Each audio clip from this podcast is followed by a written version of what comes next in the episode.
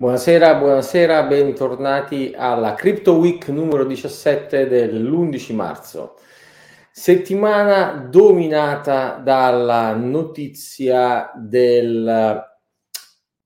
ordine esecutivo dell'executive order del presidente degli Stati Uniti Biden, rispetto al quale il prezzo di Bitcoin ha reagito in maniera estremamente positiva eh, lo testimoniano i titoli del Wall Street Journal, tanto quanto le informazioni di Euronews, ma perché no, anche la buon vecchia Reuters rimarca che Bitcoin risale, risorge dopo la firma del presidente Biden. Non mancano i commenti persino su CNBC e vi abbiamo anche linkato per il vostro piacere un video YouTube di CNBC sull'argomento. Ma che cosa ha detto il presidente Biden? O meglio, che cosa ha firmato il presidente Biden? Ovviamente lo andiamo a leggere sul sito della Casa Bianca, il fact sheet. Praticamente Biden parla alle sue agenzie di regolamentazione, alle agenzie americane, e dice che il tema dei digital asset, sia lato cripto che lato uh, central bank digital currency, sono ormai troppo importanti per non essere presidiati correttamente. E vanno dife- difesi ovviamente i consumatori, gli interessi degli Stati Uniti e della stabilità finanziaria internazionale, mitigando il rischio di eh, usi illeciti, promuovendo la leadership tecnologica ed economica degli Stati Uniti, favorendo un accesso equo a tutti ai servizi finanziari e favorendo quindi il supporto e lo sviluppo eh, delle scelte tecnologiche anche alla luce appunto di questa esplorazione dei central bank digital currency, del contante digitale di banca centrale. Ovviamente eh, qualcuno poteva pensare che l'intervento del regolatore eh, scoraggiasse questo far west del mondo cripto, ma non è così, perché ormai il mondo cripto è anche un po' stufo del far west e non vede l'ora che il regolatore si assuma le sue responsabilità e dia un quadro certo eh, in cui investitori, aziende, imprenditori possono muoversi. È divertente che eh, la notizia della firma dell'executive order sia stata data per errore un giorno prima dal Yellen, dal ministro del tesoro, eh, praticamente dal segretario di Stato eh, statunitense, eh, su, con un post su, appunto, sul sito del Dipartimento del Ministero del Tesoro. Il post è stato ovviamente immediatamente cancellato, ma internet a memoria e quindi se volete andarlo a leggere, linkiamo anche su Web Archive quale sia eh, l'opinione della Yellen in tal senso. Sintetizzata benissimo e in maniera molto semplice da, ehm, da The Block Crypto,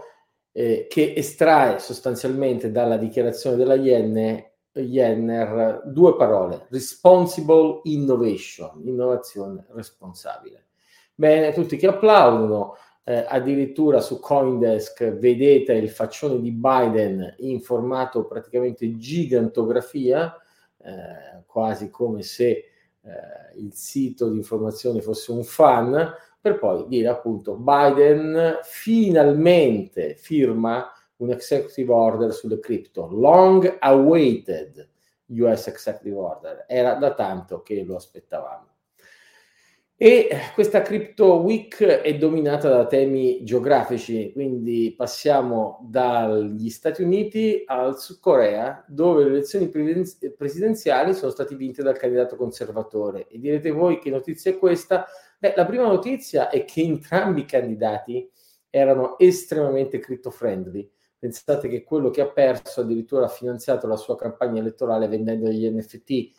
e da un certo punto di vista ben gli sta che se finanzi la tua campagna elettorale con delle sciocchezze come gli NFT poi tu possa perdere le elezioni. Ma scherzi a parte, la stampa eh, sudcoreana medesima eh, ha, eh, ha da sempre sottolineato come Yun eh, fosse il candidato che più di tutti gli altri voleva deregolamentare il mondo delle cripto. Infatti la stampa di settore ha commentato entusiasticamente vince, vinco, vince le elezioni in Sud Corea un candidato a favore delle cripto titola Bitcoin Magazine e gli fa eco anche The Block che dice appunto ehm, colui che vince Yux Yol, scusate la pronuncia ma il sudcoreano è il mio forte, eh, vince le elezioni e vuole deregolamentare il mercato cripto. Quindi insomma, eh, come vedete negli Stati Uniti una regolamentazione friendly, nel Sud Corea una deregolamentazione che dia spazio, ricordiamolo peraltro, un'economia che già eh, di gran lunga eh, molto crypto friendly.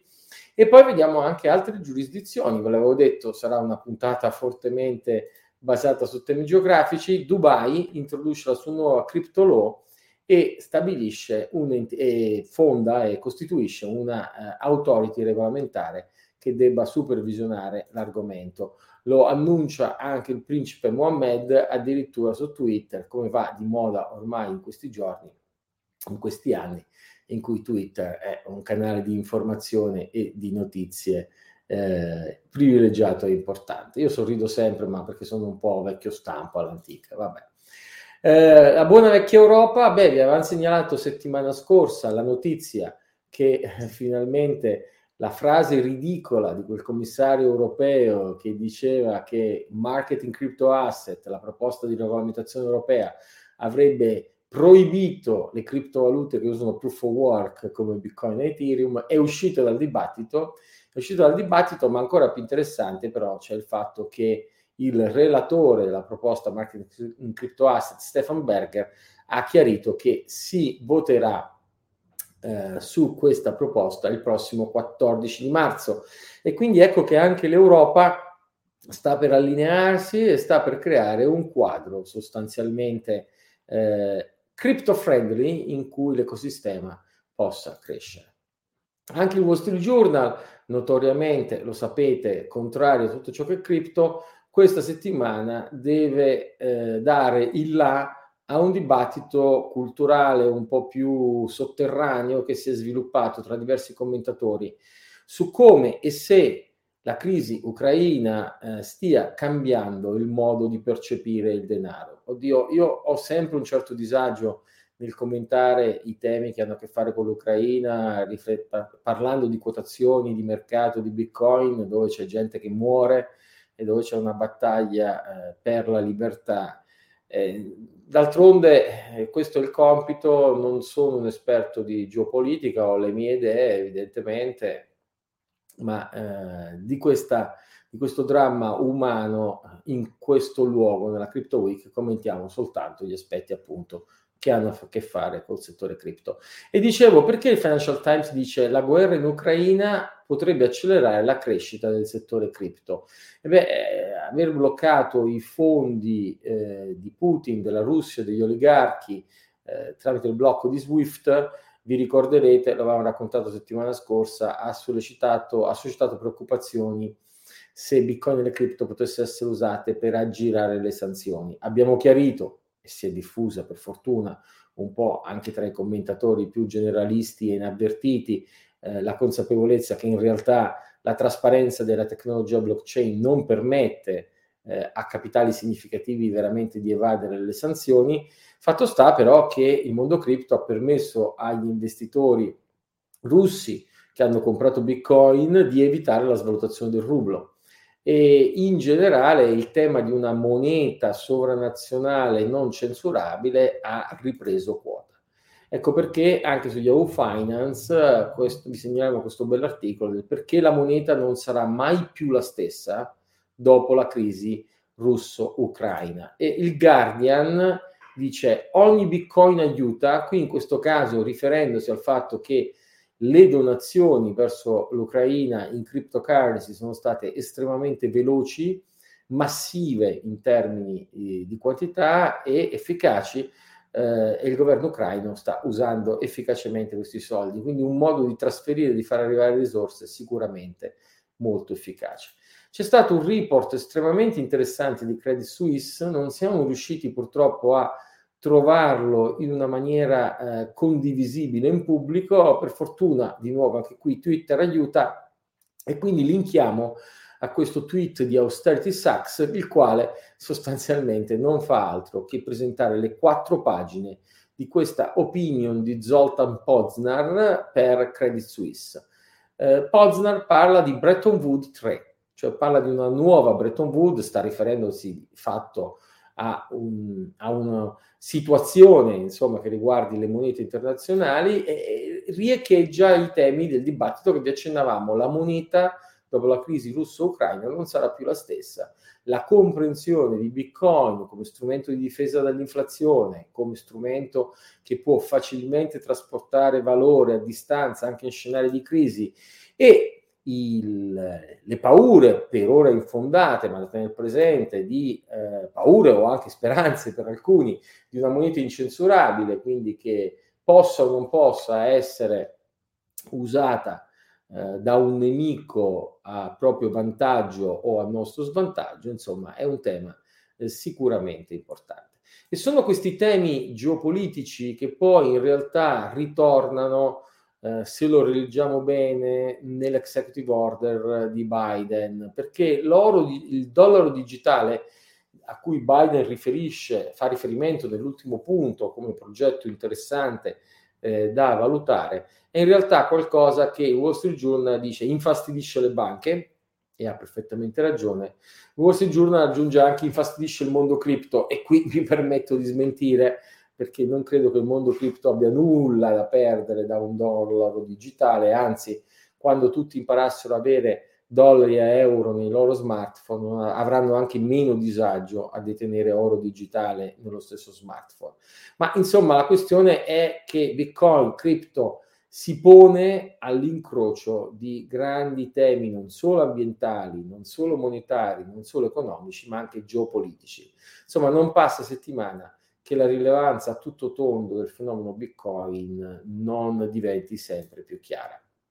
Tanto che anche l'industria cripto diventa un'industria che diventa innovativa nell'ambito della finanza tradizionale. Questa settimana FTX, una delle principali borse mondiali, ha proposto alla Commodity Futures Trading Commission di creare un sistema di marginazione 24/7. È un po' per addetti ai lavori, ma insomma sul mondo dei derivati, le opzioni dei futures vengono regolarmente eh, depositati, saldati a fine giornata tutti gli sbilanci per ridurre i rischi di mercato che se una controparte fallisce eh, non paga insomma chi aveva dei crediti si trova a gambe all'aria. Allora è come se tutte le sere sui mercati finanziari gli sbilanci tra le controparti venissero regolati. Questo avviene ovviamente a fine giornata, avviene il venerdì sera, poi avviene il lunedì sera. Il mondo cripto, come sapete, eh, scambia 24 ore al giorno, 7 giorni alla settimana, ha bisogno quindi di un sistema di marginazione più efficiente ed è veramente notevole che sia il mondo cripto a lanciare la sfida dell'innovazione alla finanza tradizionale, in qualche maniera adottandone le migliori pratiche e estendendole per intensità e estensione. Questa settimana trascuriamo un po' le componenti di informazione sulla tecnologia, non abbiamo trovato cose straordinariamente interessanti. Ovviamente, come tutte le settimane, non manca la notizia di una qualche defiance tecnica nel mondo DeFi. Questa settimana tocca Polygon, che è stata giù per 11 ore, e ci permettiamo di segnalare, ogni tanto io prendo le mie sbandate per giornalisti poco raccomandabili, ma intelligenti. In questo caso Amy Castor, vi avevo già segnalato un suo articolo due settimane fa, questa settimana pubblica sull'MIT Technology Review perché Ethereum switch passa a proof of stake e come funzionerà. Al di là del titolo neutrale, l'articolo è abbastanza critico sull'implausibilità della pretesa di Ethereum di farcela e poi Amy Castor aggiunge sul suo blog appunto una serie di, conserv- di osservazioni ancora più a ruota libera in cui non manca, non lesina il fiele e il veleno eh, nei confronti dell'implausibilità eh, dello sviluppo della piattaforma Ethereum. Diciamocelo chiaramente, eh, la signora Castor ce l'ha un po' con tutto il mondo cripto e quindi a volte il suo vie- fiele e il suo veleno lo orienta anche verso Bitcoin, ma quando lo orienta verso Bitcoin è sempre molto inefficace eh, non riesce mai ad addentare il polpaccio di qualcosa come Bitcoin che è estremamente robusto, quando ci prova con Ethereum si vede che riesce ad affondare i suoi denti nel polpaccio succoso di Ethereum e far uscire sangue dolente. Insomma, leggete se volete saperne di più. E se volete rimanere informati, ricordatevi sempre della Crypto Week. Avrete notato che la Crypto Week ormai, ha ormai traslocato quasi del tutto verso CheckSig e quindi non so se la state seguendo su Twitter, su Facebook, su LinkedIn, su YouTube o su quale altro social, se sui canali di Ferdinando Metrano, se su quelli del Digital Gold Institute o su quelli di CheckSig, ma la morale è passate verso CheckSig, iscrivetevi al canale YouTube di CheckSig, ai canali social di CheckSig e così sarete notificati ogni volta che andiamo live e ci sono molte, molte iniziative interessanti all'orizzonte nelle prossime settimane. Siamo ormai agli sgoccioli per iscriversi alla prossimo workshop del 15 e 16 marzo. I ritardatari di solito pagano un biglietto più caro. Se volete iscrivervi e seguite questa Crypto Week, mettetevi in contatto con noi, possiamo farvi uno sconto da aficionados follower della Crypto Week, ma non raccontatelo in giro perché su Eventbrite le tariffe sono più alte. Le prossime settimane saranno interessanti, grandi news all'orizzonte, alcune non si possono raccontare, altre si possono dire. Il 6 di aprile eh, il sottoscritto interviene a Bitcoin Magazine Conference 2022, la più grande conferenza del settore che si svolge appunto eh, nella settimana, nella seconda settimana di aprile a Miami, in Florida. Ci andremo con tutto il team CheckSig che sponsorizza la conferenza e anche lì ci saranno cose divertenti da raccontarvi. Se riusciamo facciamo addirittura una bella Crypto Week in diretta da Miami. Uh, un po' più avanti, ma segnatelo in agenda, il 12 di aprile ci sarà la presentazione del report trimestrale eh, riguardante il primo trimestre 2022, perché sì, ormai 20 giorni e questo quarter è andato e poi più avanti ancora, il 6 di maggio, l'intervento del sottoscritto alla Crypto Conference. Insomma, tante notizie, tutte bullish, tutte estremamente positive per Bitcoin e grazie a tutti quelli che eh, ci supportano, ci seguono, mi raccomando, iscrivetevi ai nostri social, like, share, eh, fate, segnalate eh, la, il momento informativo della Crypto Week ai vostri amici, eh, è un modo per seguire il mondo eh, crypto, bitcoin, blockchain, crypto asset in maniera curiosa e intelligente in compagnia del sottoscritto a cui poi potete mandare se volete, quando volete, le vostre domande, le vostre osservazioni, eccetera. Concludiamo per oggi. Un pensiero eh, di solidarietà a tutti quelli coinvolti nella guerra ucraina e a tutti gli altri, insomma, un buon Bitcoin e un buon weekend.